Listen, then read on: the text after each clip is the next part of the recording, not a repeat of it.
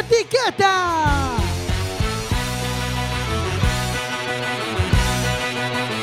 Quack FM, tu radio comunitaria. Estás en quackfm.org, estás en la radio comunitaria y vas a escuchar sin etiquetas.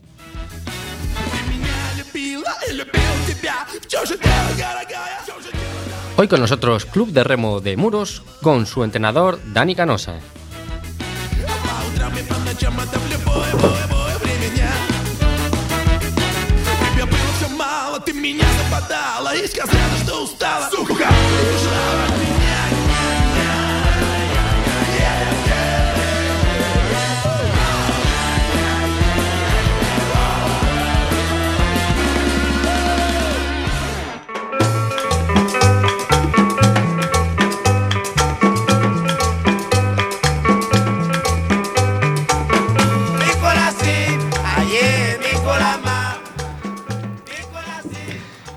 Qué ganas de mover el cuerpecito me mete siempre nuestro técnico de sonido Hashtag temazo. Jorge Graña. Muy buenas noches. Eh, está con nosotros Gelo, Moi boas noites a todos e todas. con nosotros Marina. Buenas noches. Eh, recuerden que también estáis, aparte de nosotros, estáis vosotros. ¿Cómo? Pues si queréis podéis llamar al 881-01-2232. Nos podéis mandar un WhatsApp a Quack, que es el 644-737303. Y también tenemos abiertas las redes sociales. Está ahora mismo logueando en el Facebook Jorge. Estoy mandando likes y aparte de eso estamos abriendo aquí el ruegos y preguntas. WhatsApp, Facebook, incluso Twitter. Hoy vamos a hablar eh, de remo y para eso eh, hemos traído a, a Dani Canosa Hola, muy buenas. Y también, en caso de que quiera intervenir, a María. Hola, ¿qué tal? Buenas noites. Bueno, súbele un poquillo aquí al micro, perfecto. Eh, bien, bueno, antes va- vamos a empezar a preguntar quién es Dani Canosa, ¿no? Eh, pero más, más que quién eres, eh, vamos, a, empe- vamos a, a introducir en cómo empezaste en esto del, del, mundo del ritmo, ¿no? O sea, viene de familia? Viene, ¿cómo, ¿Cómo te metiste en esto? Home, a ver, eh, por exemplo, si sí, meu pai era mariñeiro, uh -huh. eh, pero un pouco, digamos, que era porque era o deporte que máis preto me quedaba da casa, a 50 metros. E claro, miña nai, obviamente, antes de terme por aí pola calle, pois pues, dixo... Tía remar. Ti, ti para, para o remo, a facer deporte. E que lo está sintiendo como eh, como que tuvo gusanillo, non? No, que okay. en plan eh, eh non, ningún, non, nunca nunca tuve o gusanillo do do remo. Eh, bueno, es que este que é un mundo tan amplio, non, o do remo, eh hai diferentes eh, disciplinas, supoño. Sí, a ver, temos varias disciplinas. A que nos practicamos normalmente o, o remo de banco fijo. Eh, digamos que a disciplina, eh, por decirlo así, non olímpica Vale, eh, solo, solo se rema a nivel eh, español, ¿no? ¿Mm? Eh, eh, eh, máis que nada polo norte, tanto en Galicia como País Vasco, Cantabria... Eh, en, en que consiste máis ou menos esta mon, modalidade? Pois digamos que a diferencia é que mm, normalmente o, o remo de banco móvil eh, é unha disciplina na que se practica pois, eh, en skiff, doble school, eh, é un barco moi estreitiño, eh, normalmente eso, en, en rías, Eh, o banco móvil, o banco fijo, perdón, eh, polo menos a nosa modalidade na que nos especializamos que a traíña é máis eh, mar aberto. Vale, eh, é unha embarcación moito máis amplia, uh -huh. eh, na, traíña, na traíña remamos eh, 13, máis o patrón, é diferente, claro. E eh, bueno, Eh, entonces, eh, díxame recapitular, modalidade olímpica é máis estreito, modalidade eh, sí. como se chama?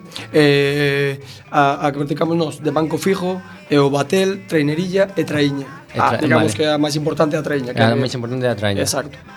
Vale. Eh, eh, vale. En, entonces, eh, por que crees, o sea, eh, claro, unha modalidade olímpica e esta é máis, pois, pues, eh, está, eh, digamos, eh, en España, non? Sí. Pero eh, ten algunha posibilidade, por exemplo, de avanzar nun mundo máis profesional? Que, eh, non, eh, é complicado, porque eso habría que estendelo xa mm. a outras partes do mundo, non? Sí que é certo que últimamente estás traballando máis en, en, en abrilo, pois, por exemplo, eh, fanse competicións eh, en Sevilla, eh, mm. sobre todo as de inicio de temporada. En Sevilla, Barcelona, Horta se levando máis tamén mm. cara, cara ao sur tamén, Pero bueno, para convertirla en unha modalidade olímpica, creo que ten que claro. pasar moito tempo. Claro. Sí, porque aparte teñen que decir, ten que ser a nivel non sei exactamente para ser olímpico os requisitos, pero sí que ten que ser unha que se practique nun, nun tanto por cento de países, vamos, Exacto. que este regulará de esa maneira. Neste, neste caso non, hmm. non en España e sobre todo no norte. E como como se organizas para competir? Eh, a ver, hai diferentes ligas. Eh, actualmente a liga, por decirlo así, a liga mm, eh, prim a primeira división, no? Sería ACT, non? Liga Euskotren que se chaman agora. Eh, e, e despois hai como outras divisións que é segunda división, terceira división que ven sendo eh, en Galicia pois a Liga A e, e incluso hai outra liga inferior que a Liga B mm. e no País Vasco exactamente o mismo chaman a RC1 e RC2 mm. eh, Eh, eh, esto practícase sobre todo no norte, decías, eh, en comunidades como Galicia, como Asturias, Cantabria e País Vasco, pode ser, non? Exacto, non? exacto. Mm. E cada unha, por exemplo, ten as súas divisións, eh, hai ascensos e descensos, supoño, claro. Correcto. A final de temporada, os dous primeiros clubs que estén na, tanto na Liga de Galega como na RC1 otan a, a ese playoff. Eh, descenden dous, da, mm. da ACT descenden dous, o hmm. último mm. e o penúltimo xógase tamén o ascenso co, cos dous primeiros de cada liga, tanto galega como da mm. vasca. E isto vai por porque eu estive, bueno, informándome un pouco. eh, e vin que, bueno, es como eso... tengo gusanillos, en realidad sí, tengo. Pois pues mira, como patrón servirías, eh? Ah, bueno, pois pues. como timonel por peso seguramente sí. Habrá que pensalo. Pois, eh, eso, hai ascensos e descensos Isto vai por puntuación Porque despois, claro, vin que había pois as competicións, non? Pois a bandeira de, de tal sitio, a bandeira desta tal outra E pois como se fai eh, Porque iso non me quedou moi claro Como se fai o... Esa, esa promoción A ver, eh, efectivamente, iso cando eh, é unha liga É unha mm. liga, cando chegas a, ao finalizar a liga Que, por exemplo, a Galega en agosto, non? Mm. Eh, os dous primeiros clubs son os que teñen acceso a, a, a esa plaza, lo, que queda, mm. quedan unha, dúas plazas vacantes, lo. Mm. Eh, e compiten pois en setiembre, despois mm. da concha. A ver, mm. algo inxusto porque os clubs que non que non poden participar na concha ou que non clasifican mm. para a concha que é o, o primer fin de semana e o segundo de setembro, mm. digamos que teñen unha desventaxa co, cos outros que participaron porque perden dúas semanas de competir mm. e sempre o, de, se non me engaño o último fin de semana de setembro, cando mm. é a, o playoff de ascenso mm. Vale Eh, bueno, meténdonos dentro da, da trainera Que, que roles existen dentro dunha traineira? Supoño que non todo non todo Exacto. teñen o mesmo rol. Hai, mm. hai moitos moitos roles. Eh, por decirlo así están os que, bueno, por un lado está o patrón, o timonel, que é o encargado de eh, tanto de levar a dirección do barco, facer as viradas, motivar o equipo. Depois están os marcas que lle chaman, non? Que suelen ir nos puestos máis próximos ao patrón. Eses teñen, digamos que eh, son como os encargados de mm, controlar o, o ritmo. O ritmo e máis a cadencia da palada, lo. Mm. Eh, despois, a según vamos avanzando na, na traíña, non? Pois o que vai no 2, no 3, no 4 eh, é a xente que normalmente vai, eh, que é máis fuerte, por dicirlo hmm. así. Mm. Ten máis peso, eh, é máis forte. Eh, e depois xa na proa eh, o que se busca é un pouco xente lixeira eh, e que tamén sepa darlle equilibrio ao barco e demais. E depois, depois está o, o que é o, o proel, mm. que é un pouco encargado de, de axudar o timonel a facer as viradas hacia bogas. Mm. Eh, des... en, entonces, o, en, en total, cantos sodes no? na, na embarcación? Na, na, na embarcación somos 14 14, vale 14 eh, O patrón, máis 13 remeiros Vale Obviamente vai descompensado sí, sí, porque sí, sí. remou máis por un lado Claro Depois tamén informándonos eh, Tamén nos chamou a atención que dentro do equipo aparecían diferentes así, aparte destes roles que nos dixeche, aparecían como remeros propios, no propios e canteiráns. Exacto. Que diferencia hai entre este... Eh, a ver, eso, eso buscouse un pouco por, a ver, como pasa no mundo do fútbol, non? Mm. Que os clubs poderosos mm. fichan mm. e o mm. mellor eh, eh, botas, imagínate, eh, 3, 4 anos, 5 anos traballando no teu club, mm. eh, creando canteira, creando chavales, mm. mm. eh, invertindo neles, mm. e cando realmente sale un bo equipo, mm. ven outro club, tacatá, mm. pon pasta e eh, elevachos e mm. volta a empezar ou desfaz o club. Xa ah. temlle pasado a, a moitos clubs. Mm. O cual o que se busca, eh, digamos que con isto é limitar, é dicir, que cada club ten que ter un número de propios, eh, un número de canteiráns, uh -huh. e eh, que significa eso, canteiráns? Pois que iniciaron a, a actividade deportiva nese club, no, no club, uh -huh. no? Eh, propios que votan máis de tres anos, é dicir, o cuarto ano serían propios, uh -huh. e eh, bueno, eh, non propios, os pois, fichajes. O, os fichajes. Exacto. Ok. Eh, tamén, eh, a ver se nos podes explicar, é dicir, como, como serían os ciclos completos de, de unha palada, é dicir, máis ou menos. Ten, porque claro, supoño que fará falta explícalo tamén con un dibuixo ou algo, pero bueno. Eso, sí, sí, sí, cada, a ver, cada, cada entrenador mm, ten un ciclo diferente da palada, por dicirlo así. Hmm. Eh, unha palada o normal é eh, desde que entra, non? Mm. Eh, eh, entras, mm. sujeto barco, eh, vas empleando a forza, mm. eh, e acabas a palada, vale? Que pasa que hai entrenadores que, digamos, que dedican eh, máis tempo ou, ou queren que a palada sea máis forte na entrada, mm. e hai outros que prefieren que sea máis forte no final, mm. vale? Quero dicir, é complicado eh, ser capaz de meter forte na entrada e acabar forte o final. Claro. Eh, no, no meu caso, logo, que intento transmitir eu ao equipo, eh, un pouco a tendencia últimamente é eh, sujetar un pouquiño máis suave, por decirlo así, na entrada mm. e intentar ir de menos a máis. O cual o barco que fai é eh, mantén unha velocidade máis constante. Mm. Vale? Mm. Eh, e bueno, a ver, eh, está claro que cada pala de un mundo eh, pff, Aquí claro. hai, hai para debate para... Claro, isto como dirías, segundo a Estado, pois pues claro, cada mestrillo ten o seu lebrillo, eh, cada cal pois pues, dirá, no, pois pues isto eu considero o mellor. Ok. Eh, Outra cosa que tamén se escoita moito, sobre todo, bueno, para pa os que pois de vez en cando vemos así as treineras e todo isto na, na televisión de Galicia, em, que son as ciabogas? Sí, a ver, a, a, digamos que unha, unha regata pois consta de catro largos. Hmm. Catro largos eh, e tres ciabogas. Hmm. Eh. A ver, eh, eh hacia boas eh, eh, é o momento no que se vira o barco e faise un, hmm. un giro de 180 grados. Hmm. Eh, eh, son moi importantes, máis do que se pensa.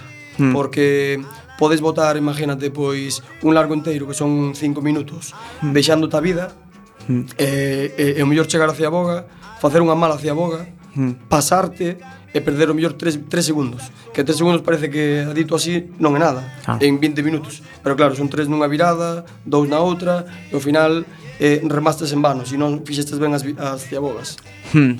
O sea, é importante Ten, dominalas como... Teñe moita importancia. Digamos ah. que, por decirlo así, eu teño estado remando e, e ir unha embarcación diante, o sea, dicir, ir primeiro cu, eh, cunha embarcación de diferencia co segundo, chegar a virada e salir por detrás. E claro, aí acordaste do patrón, da manai do patrón, e de... Claro. xa te podes imaginar. E en eso que hablamos de que un segundo, dos segundos, tres segundos son importantes, eh, ¿no, ¿no puede, por ejemplo, algún pez hacerte perder tiempo? ves un cachalote. sí, claro que sí, claro que sí. Sobre todo... no, joder, un, arroz, un arrocero. Eh. bueno, últimamente estuvimos entrenando ali muros con, con arroases e a verdad que é divertido entrenar con eles. Pero bueno, Bueno, así agora que dis, pois tamén ten un caso curioso que aí atrás había un, un arroaz que chamaban Gaspar, aquí na mm. Coruña. Mm. Pois temos estado entrenando e eh, eh, facernos, pero pasalo mal, eh? Porque o cabrito non sei que tiña co, co tema dos remos que se tiraba eles. Eh, e non nos rompiu, a nós non nos rompiu remos, pero, o sea, casi. A, ah. outras, a outros clubs sí que lle ten roto os, os remos que son de fibra de carbono. Joa. Eh, é un aquel, a verdade que nese momento eu tomaba o cachondeo e ainda cuareciaba, hmm. pero chegou a, pa, a facelo pasar mal, eh. Ostra. Mm. Eh, en, nunha competición, eh, cantos hai un número máximo de embarcacións que poden que ou Si, sí, si, sí, si, sí, hai un número, a ver, eh tamén depende da liga, non? Eh, por exemplo, na Liga A eh, son 12 equipos, o cual en cada en cada regata hai 4 embarcacións. Uh -huh. Non, fanse 4 ta, eh, perdón, 3 tandas de 4 embarcacións. O que pasa que hai casos, por exemplo, na Liga B eh, este ano pasado fomos 7, e eh, o cual había había regatas que éramos 3. Es un pouco depende de o club que organice, depende de mm, a, a, mm, a distancia ou, ou eh, como se di mm, eh, o espacio que teñan no, no puerto ah. pois fan dunha forma ou de outra pero bueno, digamos, o estándar serían 4 embarcacións en cada tanda Eh, xa falando así un pouco, xa que te meteches nas ligas, eh, Que, que equipos galegos hai nas, nas ligas nacionais? Sí, a ver, eh, ahora mismo eh, temos a representando a Galicia, non? Porque uh, eu sinto-me moi orgulloso de, claro. de ter clubes eh, na CT. Eh, mm. Temos a Tirán, que de Moaña, eh, é o club que remelleu no, no 2015 uh -huh. eh, e depois temos a Cabo de Cruz de Boiro eh, este ano pasado tamén tuvemos un, un outro club galego eh, que eran tres eh, que era Ares Eh, Ares, obviamente. Eh, este ano baixou Este ano baixou eh, está na Liga A, pero bueno, o seu objetivo, por decirlo así, é volver a, a subir a, a CT. Hmm.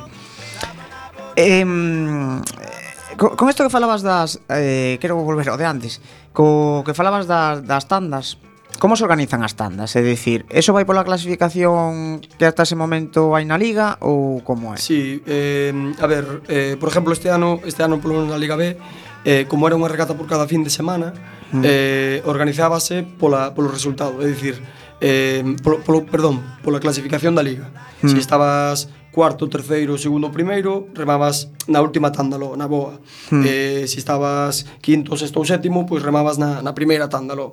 Mm. Eh, o que pasa que na, na Liga A mm. eh, teñen un formato eh, moi parecido a, a CT, non? Mm. Que é de no posto que quedes o sábado, mm. pois remas o domingo.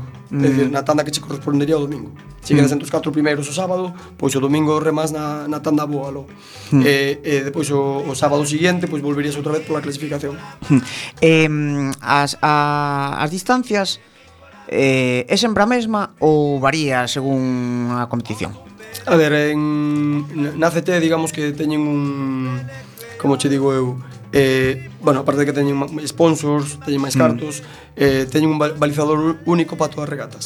Mm. Eh, a distancia suele ser, vai por GPS, mm. eh, medida e demais. Mm. Suelen ser 3 millas náuticas, 5.556 metros. Mm. Que pasa? Que hai campos no que en vez de, de eso, pois, pues, o mellor son 5.500.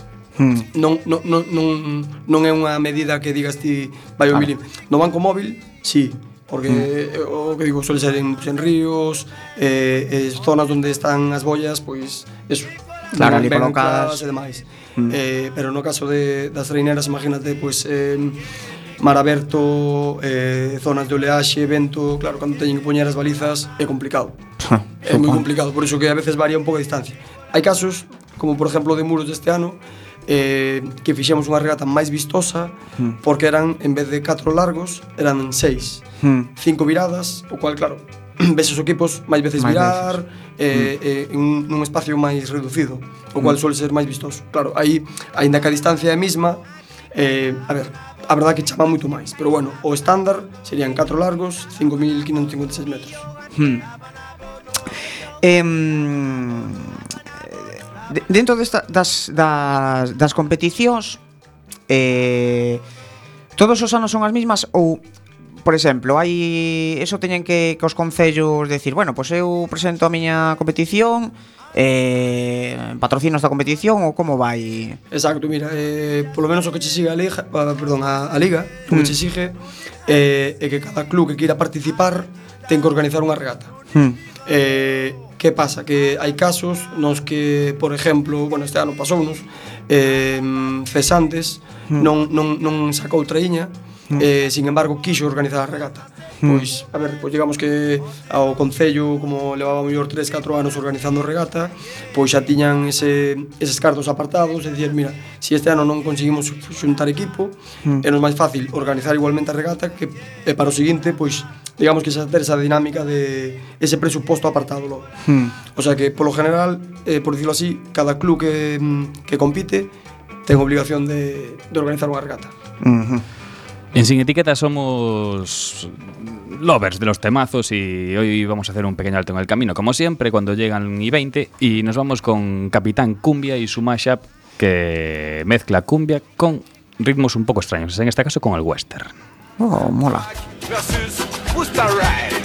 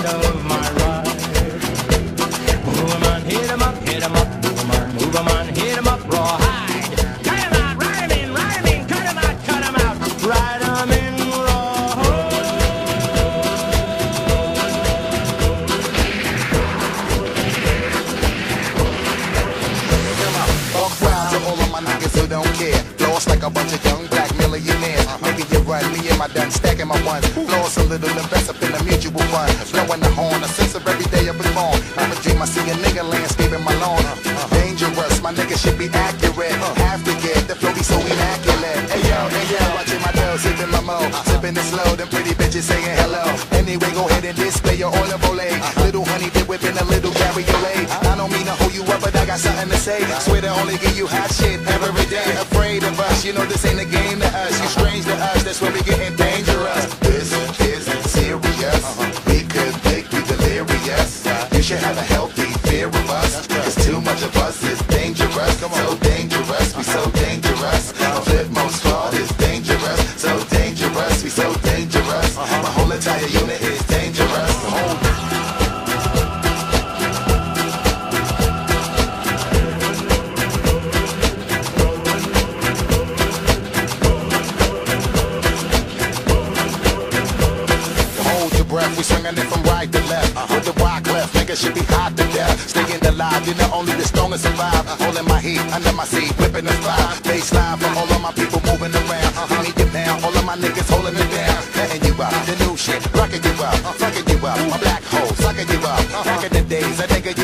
ass out. Now a nigga holding several money market accounts. Blaze the street, and then I would just like to pronounce. Feeling my groove, my jigger jigger, making you bounce. Struggle just fed, me and my niggas breaking the bread. Straight getting it, we got you niggas holding your head. Afraid of us, you know this ain't the game to us. You strange to us, that's when we getting dangerous. Come on, this is serious. We could make you delirious. You should have a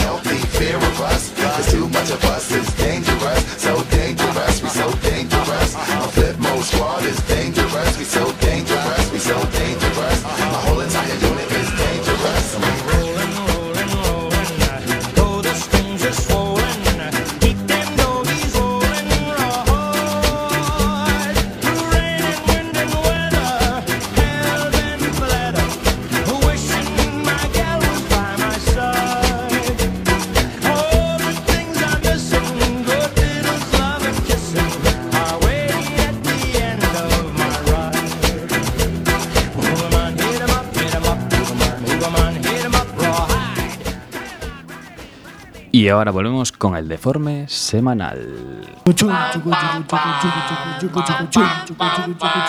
El deforme semanal.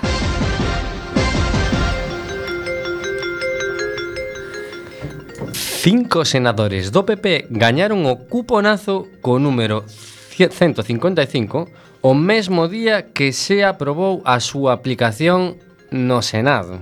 A verdade é que por coincidencias menos sospeitosas fixeronse teorías científicas. Foi o número que se, eh, que se vendeu e se está a vender moi ben, eh? Por exemplo, se o queres para comprar para a lotería da Navidade, pois xa non podes, xa non podes comprarlo porque esgotáronse todos os que acaban por esta carismática cifra. Vaya home, pois xa me quedei sen premio. 20 barrios parisinos van a ter fontes de auga con gas. Que gran idea, sí, señor. Só lle falta un último detalle. Limoeiros ao lado das fontes para darlle un toque máxico. E eh, imos a coa última noticia eh, Creo que che vai gustar Porque a, a, asan restos dunha perfumería do siglo III Nun enterramento visigodo en Valencia Cos valencianos xa estaban na cumbre do postureo desde ben antigo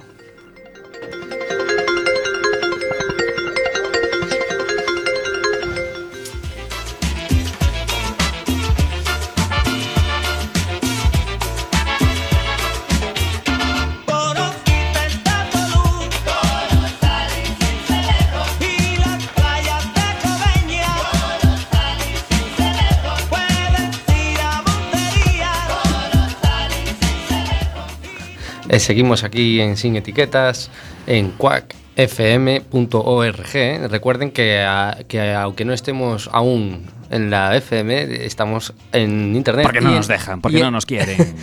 Pero silencian. Pero el teléfono está ahí, ¿eh? El teléfono no, no va por ondas FM, sino que va por línea de teléfono, que es el 881-012232.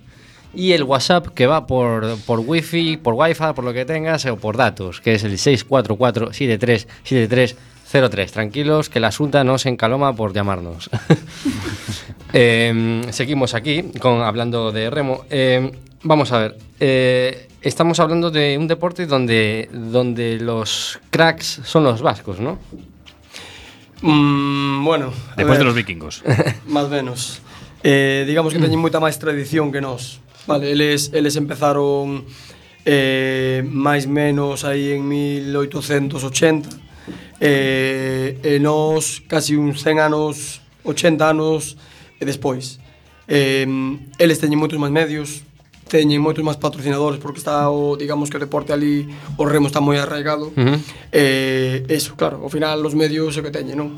Eh, pero bueno, mm, En Galicia, en Galicia é, é unha pasada a cantidad de remeiros e, e a voluntad que hai, porque... Pero claro, se, ao que decías antes das fichas, se sale un, un, un bo rapaz eh, galego, o, o fichan os vascos. Te lo papan, ¿no? te, te lo, lo papan. papan ¿no? De feito, eh, salvo un par de clubs eh, que sí que suelen ter xente dali, eh, a maioría, tanto cántabros como vascos, eh, suelen fichar en Galicia, porque saben que por nada deixan a vida claro. por voluntad, por deporte. E, e claro, iso a verdad que é un, é un valor añadido non para, para os de aquí, non? Que, a ver, hoxe, hoxe en día fai eso, cosa de seis anos eh, o carto mandaba, pero hoxe en día eh, digamos que está vendo menos carto eh, están retornando, o sea, eh, voltándolo os, os remedios galegos a Galicia de novo estáse notando eso, nos resultados Pois é unha boa cousa Eh, eh, eh, cales serían as bandeiras máis importantes?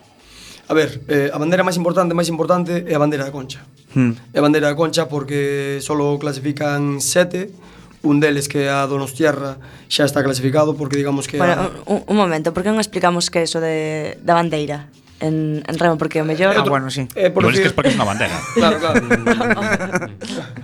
é o, o trof... ven sendo o trofeo, lo eh, en outros lados, pois eso, danche un trofeo metálico, pois aquí danche unha bandeira que cando acabas a regata é o condeas. Eh, eh, neste caso, a que máis prestixio ten é a bandeira da concha. Eh, te, é a que máis historia ten tamén. Mm. Eh, é máis complicada de conseguir, obviamente. Porque eso, digamos que moitos clubs sacrifican ganar ligas por ganar esa bandeira. Mm. Eh, a nivel, o sea, hoxe en día non hubo aínda un club galego que conseguira ganala. Eh, unha peza codiciada, non? Sí, moito. Eh, a ver, sempre se di, non, que os vascos sempre buscan a maneira de, de non deixar ganarlle mm. a un de fora. Mm, mm, mm. eh, Galicia estuvo moi a punto de ganala pois, eh, no ano 97, 98 eh, con Tirán, mm. pero non sabemos como, pero nunca nunca hai maneira. Sempre faltan segundos aí porque aparte unha unha regata que se se rema a a dous a dous días, do, sí. dous domingos, se suman os tempos. Mm. E bueno, Vamos deixar aí en que sí. en que de hoxe non foi posible, pero vale. eh, e a nivel galego? A nivel galego eh, a ver, para gustos colores, pero eh, a nivel espectacular eh, a máis a máis bonita, fermosa, mm. polas condicións do mar, eh, porque se parece un pouco a Concha mm. e a, a, a bandeira Teresa Herrera, que aquí mm. en Coruña. Na ai, playa ai, de ai, ai. Bueno, pois xa sabe a xente onde ten que ir. Eh, bueno, eh, aparte de todo isto... Bueno, un inciso. Eu, por sí. exemplo, a bandeira esta Teresa Herrera eh, Galicia, Sempre que teño ido a vela hai moita, moita xente. É dicir, hmm. eh, é un deporte minoritario, pero a ver, sí, hai, a xente gusta allí. Hai moita xente, a ver, tamén certo é que coincide que que suele ser no verán e, e a playa vela chea e eh, ah. os remeiros pensamos que por nós. O sea, dicimos, hostia, uah, mira que hasta debe estar por aí miña nai metida polo medio. Pero pero bueno, sí, sí, o, o, é moi espectacular porque aínda que sea aínda que sea aínda que a xente non, non, non vai a proceso a vela ou non veña de outros lugares, cando cando ve ese espectáculo, pois sí que se para a mirala, porque é moi mm. bonita, moi desde o, o Peirao vese todo todo moi ben. En agosto, eh? En agosto, sí. Hmm. Suele ser eh, finales de agosto. Este ah. ano rematamos a rematamos a liga aí, eh, ah. nesa regata. Xusto hmm. no momento onde coinciden as mareas fortes, non? Aí é un espectáculo, porque hmm. eu recordo fai...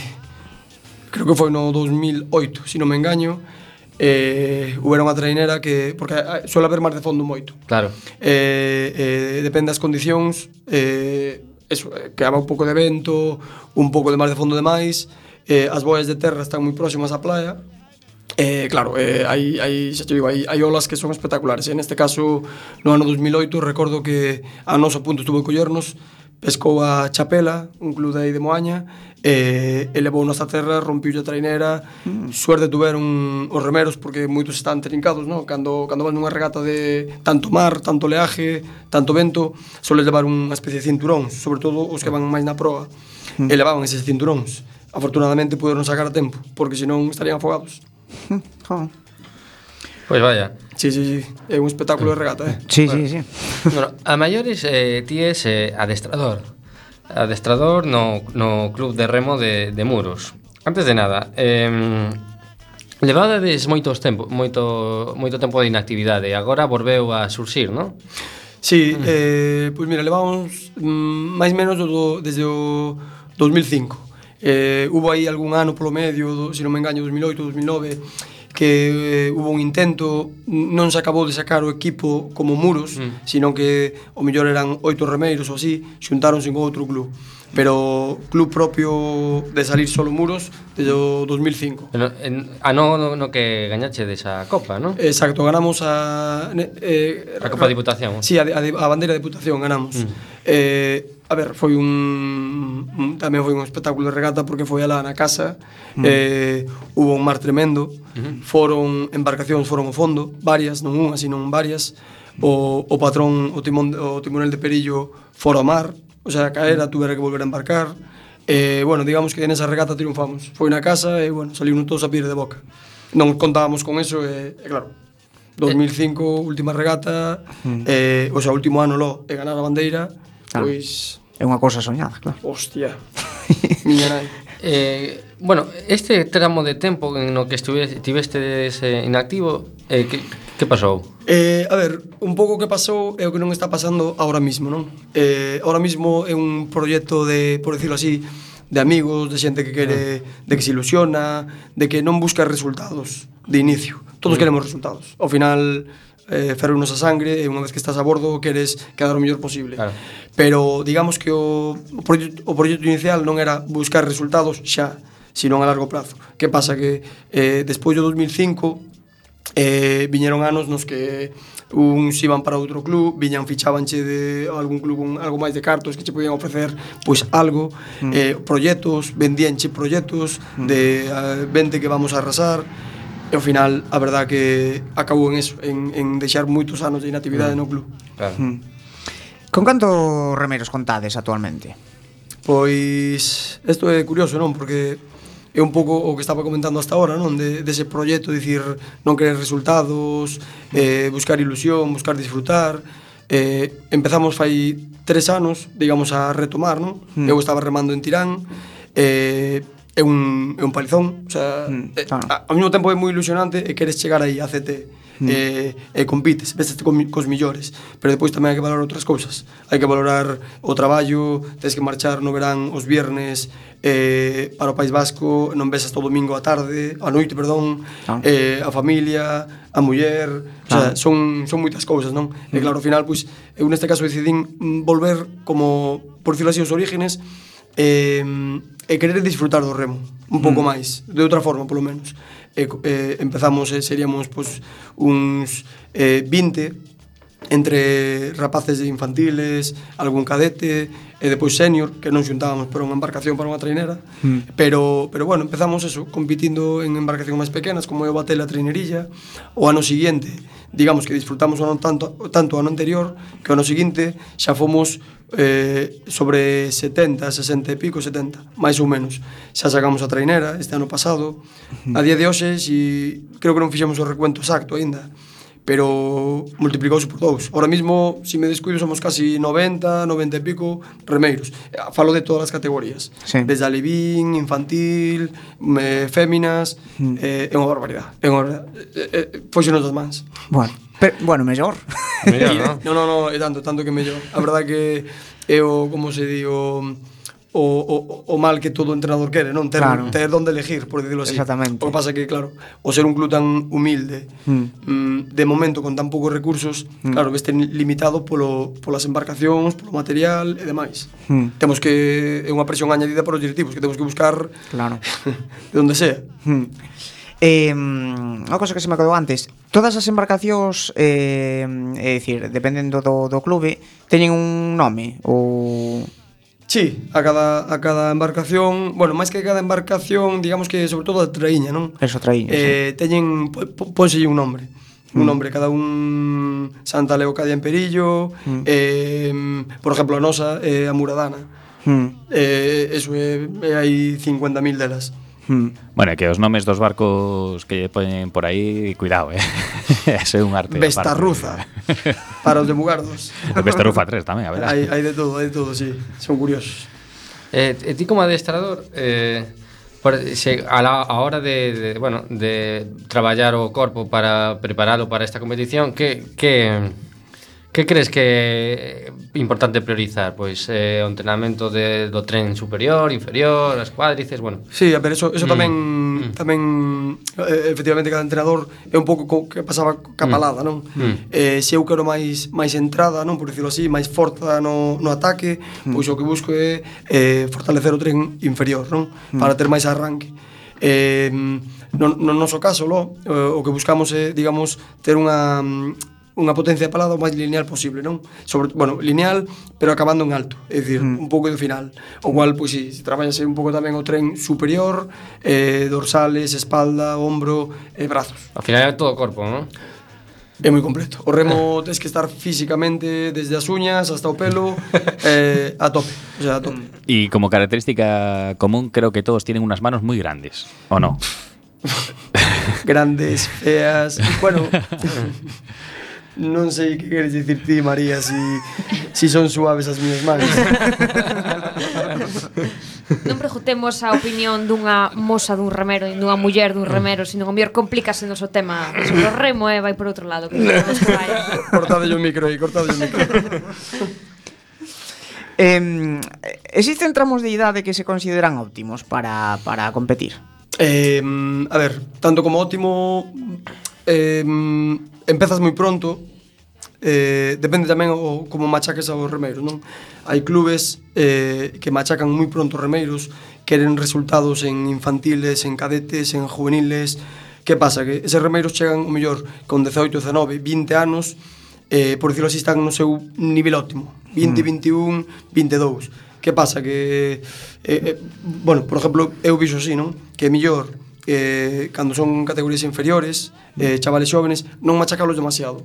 Mm. Non, enseñarlles pois, a remada, enseñarlles disciplina, mm. pero non machacalos, o cual o que se retrasa é o estado óptimo. O final, eh, digamos que desde o meu punto de vista, o estado óptimo está a partir dos 25, máis ou menos eh, hasta os 30, xa tes experiencia, tes veteranía, eh, en unha regata de 20 minutos fai falta, fai falta ter moita cabeza, moita veteranía. Mm. Eh, e bueno, podes chegar hasta os 35, 40, temos nós temos un, un remero que que é un, un caso un pouco peculiar porque levaba sin remar desde o ano 89. Mm. Desde o ano 89. O sea, no, no 90 xa era, por decirlo así, veterano. Bueno, pois pues agora ten 50 anos mm. e eh, está vivindo a súa segunda juventude porque ah. está competindo o mismo nivel que, que os chavalitos de 17, 18, é unha pasada, unha pasada. Chemari é un mm. fenómeno.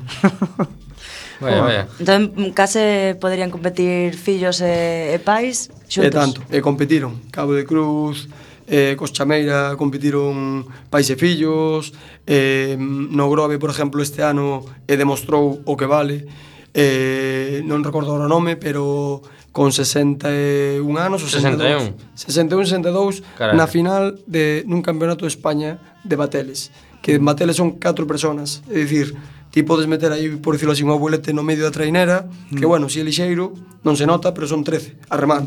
Neste caso é un batel con 4, mm. pois o fenómeno 60 e pico de anos na final dun campeonato de España, o sea, para que vexamos onde chega o corpo, non? Sí, sí, sí, unha pasada. Ah. eh, supoño que as lesións eh, é unha nota frecuente, non? non neste tipo de Sí, bueno, ¿no? é, é un pouco o que comentamos, si ti eh, sobrecargas moito o corpo en mm. tema de, de mm, pesas, eh, ergómetro, miles de horas de ergómetro aí, metros, eh, acabas, o, o corpo obviamente ten un límite.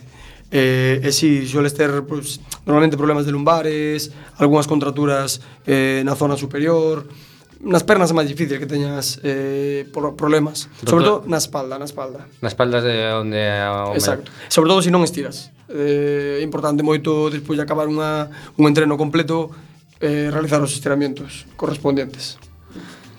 Eh, canto, é dicir, un, uns entramientos así canto canto tempo e, e, pola semana, vamos. É dicir, como como como é? Pois a ver, ahora ahora mesmo estamos en pretemporada, non? Mm. Eh, o que se busca é facer volumen, por dicirlo así.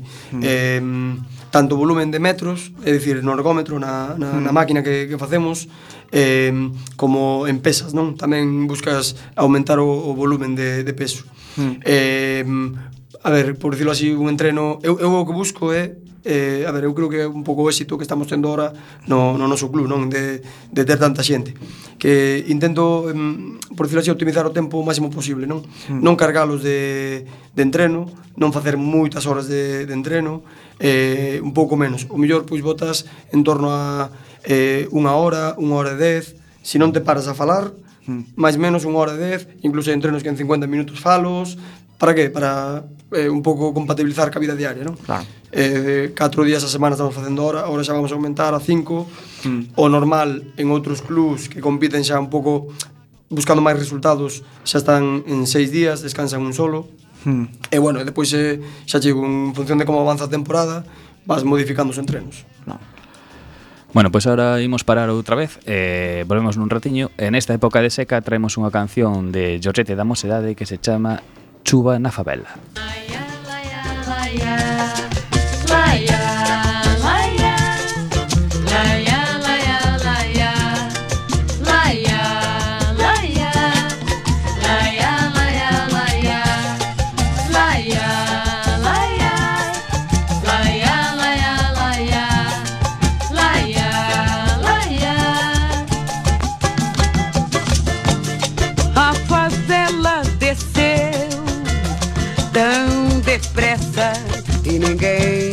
percebeu.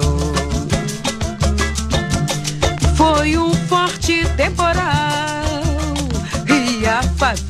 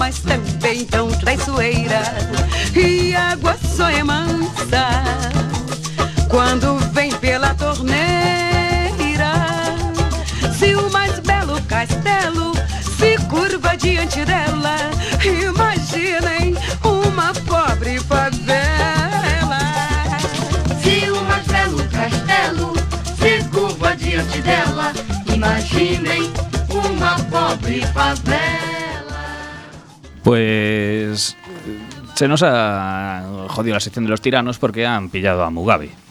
Y sin Mugabe, ¿qué vamos a hacer? Decía yo, si no hay tiranos, no hay sección. Pero esta semana me han abierto vez los ojos Pepe, Pedro García Aguado y Francisco Castaño, especialistas en educación infantil, que nos comentan que criamos día a día tiranos en potencia. Adentro la sección de los tiranos. asome la cabeza.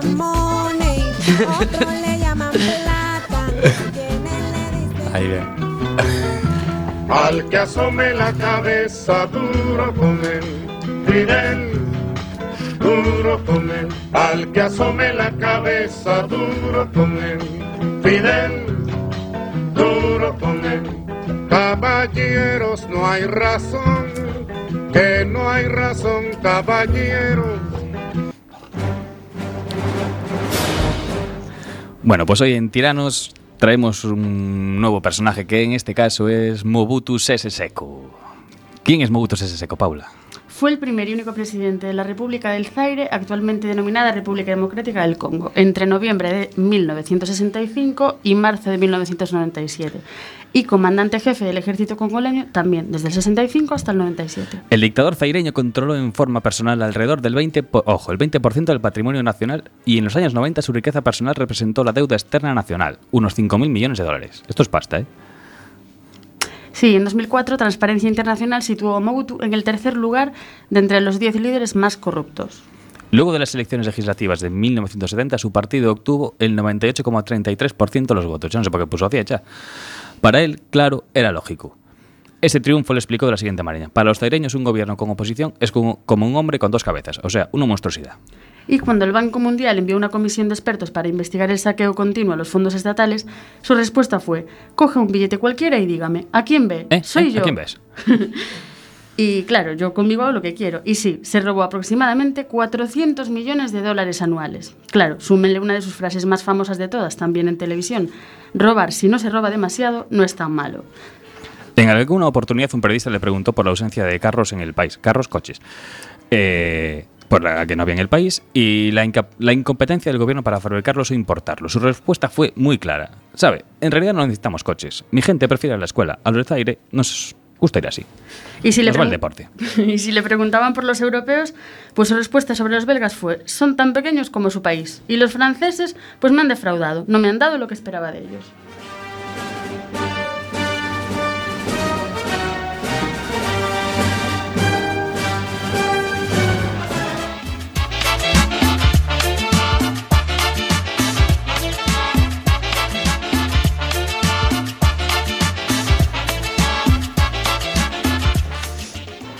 E seguimos aquí en Sin Etiquetas en quackfm.org e recorden que poden chamarnos ao 881-012232 ou mandarnos un WhatsApp ao 644-737303 e imos a co último tramo que estaría ben saber eh, Gelo, non crees que estaría ben saber canto Canto, canto, canto costa, canto, trainero? Canto costa facer este deporte, non? Por exemplo, canto costa un remo, unha embarcación?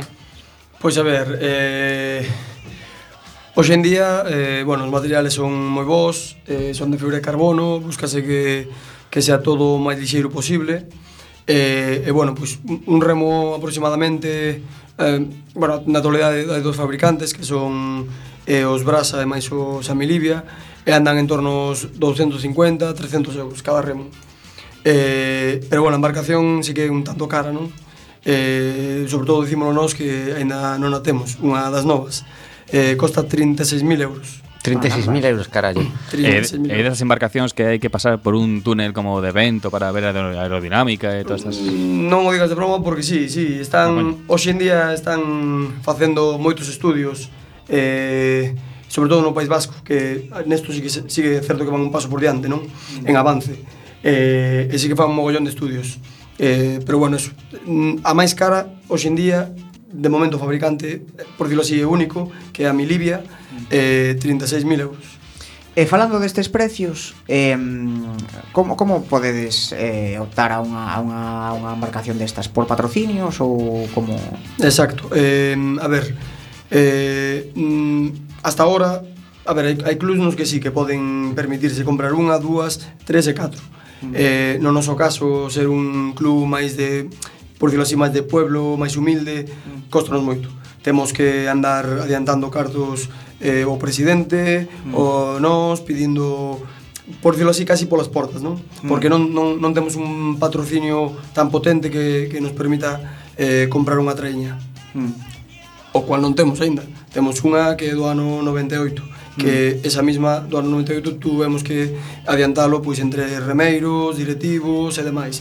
Despois, mm. co paso de tem do tempo, eh, e os premios das regatas, mm. e pequenos patrocinios, fomos pagando. Mm. Hoxe en día temos que mm, facer un esforzo moi grande, eh, temos que dar un pasiño eh, máis. Eh, eu teño unha curiosidade, en Galiza hai algún astilleiro que fabrique este tipo de... de... Xa non. Xa non. Xa non. Agora, hoxe en día, solo, por decirlo así, o, o último do último ten no, no País Vasco, en oh, Orio, oh, claro. a Milibia. Mm. Bueno, pois desde aquí animamos a, a xente que, que, que eh, eh, e tedes axuda das, das institucións, da, da administración pública? Temos axuda, eh, pero obviamente pouca. Non nos chega. No, no noso caso, eh, xa te digo, o mellor pois tes unha pequena subvención de 1500 ou unha de 5000, pero claro, cantas subvencións desas nos fan falta para chegar aos 36.000? Unhas claro. cuantas.